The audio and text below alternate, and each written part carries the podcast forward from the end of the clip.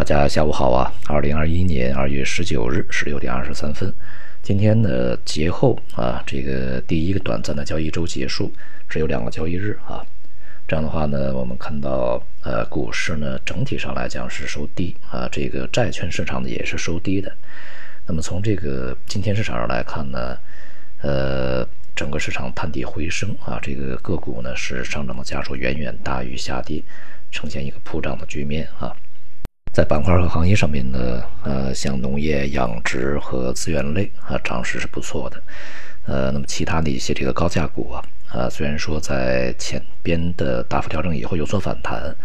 呃，但是呢，这个表现并不是很突出。无论未来啊，整个市场的结构如何去切换啊，这个风格呢如何去转变，呃，机构抱团的这些板块啊。行业是否会继续瓦解？那么现在呢？很显然啊，就是买入一些低估值的股票呢，要比这个买入一些高估高价股啊，就是前面的题材太过充分的、资金太过淤积的一些股票呢，要呃风险和回报比啊划算的多啊。而市场呢，在近段时间的剧烈震荡，也显示整个机构在这个过程中需要进行必要的调仓啊换股。所以呢，呃，继续啊，这个寄希望于之前啊，这个呃资金扎堆的一些股票还会有非常好的表现呢，不是说特别现实。而一些这个呃低价呀，或者是低估值还没有很好表现的股票呢，呃，有一些啊，比如说我们所讲的这个呃疫情受损股啊。它并不是只是集中在某一些行业啊，它所涉及的行业这个板块非常多。那么有一些呢还在我们所讲的这个地板上啊，刚刚开始启动啊，往这个台阶上爬爬啊。而有一些呢，这个甚至还在这个地下室里面啊，刚刚的这个触底反弹啊，上面的空间还很大。那么这样的一些这个在前期被严重的这个。低估的啊，或者说严重的这个杀跌的啊，这些股票呢，它的上升空间、上涨空间呢，随着疫情的逐步好转，全球性的疫苗接种，呃，最终会受到控制啊，它的这个可预期空间要远远大于啊，在前面已经呃得到非常好的表现啊，被严重透支了它的升幅的一些这个行业和板块。因此呢，整个市场操作仍然是以这个结构性的操作呀，呃，更加的有价值一些啊。当下这个情况呢，由于高价股、权重股啊，确确实实它有一个呃继续这个调整的风险，所以说对于大盘而言，也就是指数啊，它的表现呃要具有一定的风险，也就是整个的市场的这个表现呢，呃反倒啊开始呢这个趋于面临压力，而里面呢还是这个结构性的机会呢更加多一些。市场稳定上涨，那么前面的超跌啊、超调的一些股票呢，它的反弹的空间要比在之前上涨的一些票呢，这个空间大。呃，市场如果是保持稳定，甚至是调整，那么一些这个呃和整个大盘走势啊，和这个前边啊比较热点走势、热门板块走势，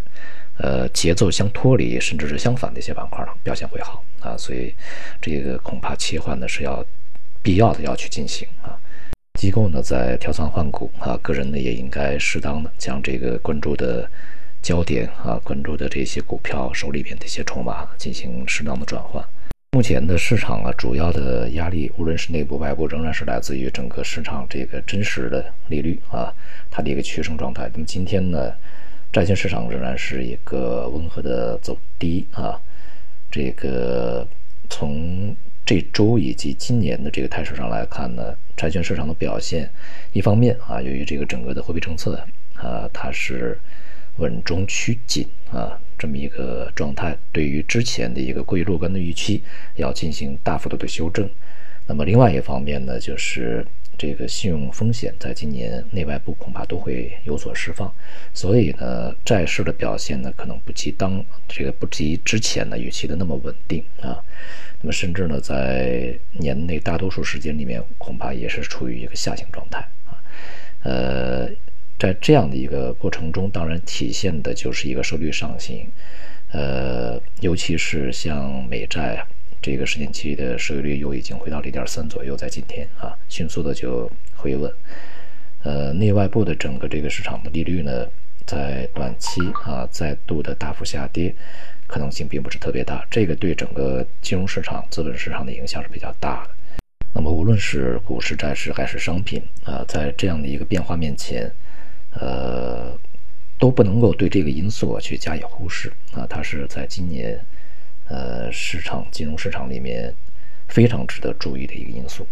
而股市里面的一些板块的变化，比如说资源类啊，我们在昨天讲啊，它与这个商品价格本身的变化呢是有很大关系的。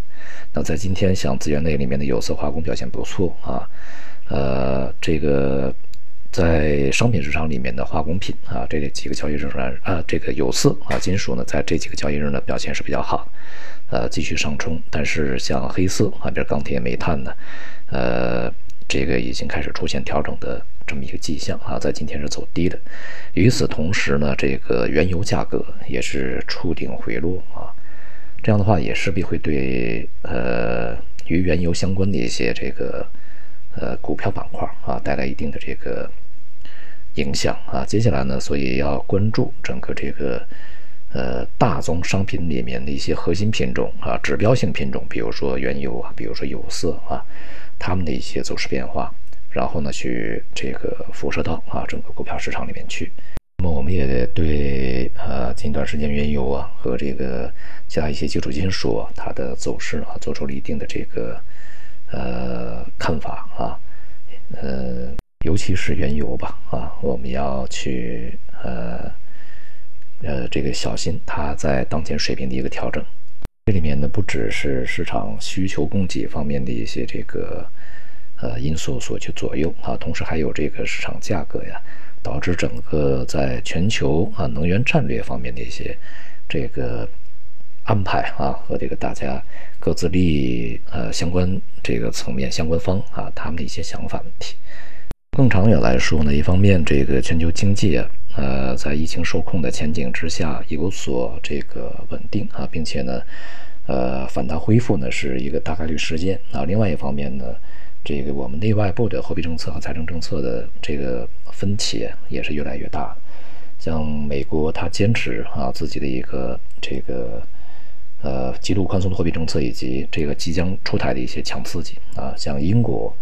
这个负利率啊马上也会去成为一个它的主要手段。而像日本，呃又把这个 ETF 的购买啊这个数额的上限取消。这些呢，其实都是显示整个在西方这样的一些社会里面，他们对于通胀的一个渴望以及强刺激啊，这个不不达目的不不罢休的这样一个政策指引啊。而在中国呢，很显然现在是要控制这方面的一个这个情况的恶化啊，有而且呢是对于长期呀啊存在的潜在风险是要加以抑制，所以说货币政策的这个呃收紧呢是比较明显。这就使得整个的全球啊，主要经济体啊，非常重要的经济体里面的政策发生了呃非常大的一个分歧。这种分歧呢，会对呃市场啊表现呢带来比较大的影响。而这种影响啊，呃，应该说有可能会是对未来数年啊金融市场的影响呢，都会呃逐步显现出来，它不是一个非常短暂的啊一个这个情形。当然，我们看到中国央行，呃，是世界上目前看来哈，这个最有道德的一个央行啊。这个从结果上看，我们也是比较看好啊，在这一次这个货币政策的大的方向取取舍方面啊，呃，中国呢可能会在最后获得一个比较好的结果。总体呢，就股市而言啊，比较重要的点在于这个。之前呢是大盘在涨啊，个股不涨。那么现在的未来一段时间里面呢，有可能会变成啊，这个大盘的表现一般，但是呢，在个股层面反倒是好一点。这就是权重和呃这个大权重和小权重这两个呃区域范围里面的股票的不同的一个结构表现。因此呢，可能从这个持仓结构上面要进行必要的调整啊。好，今天就到这里，谢谢大家。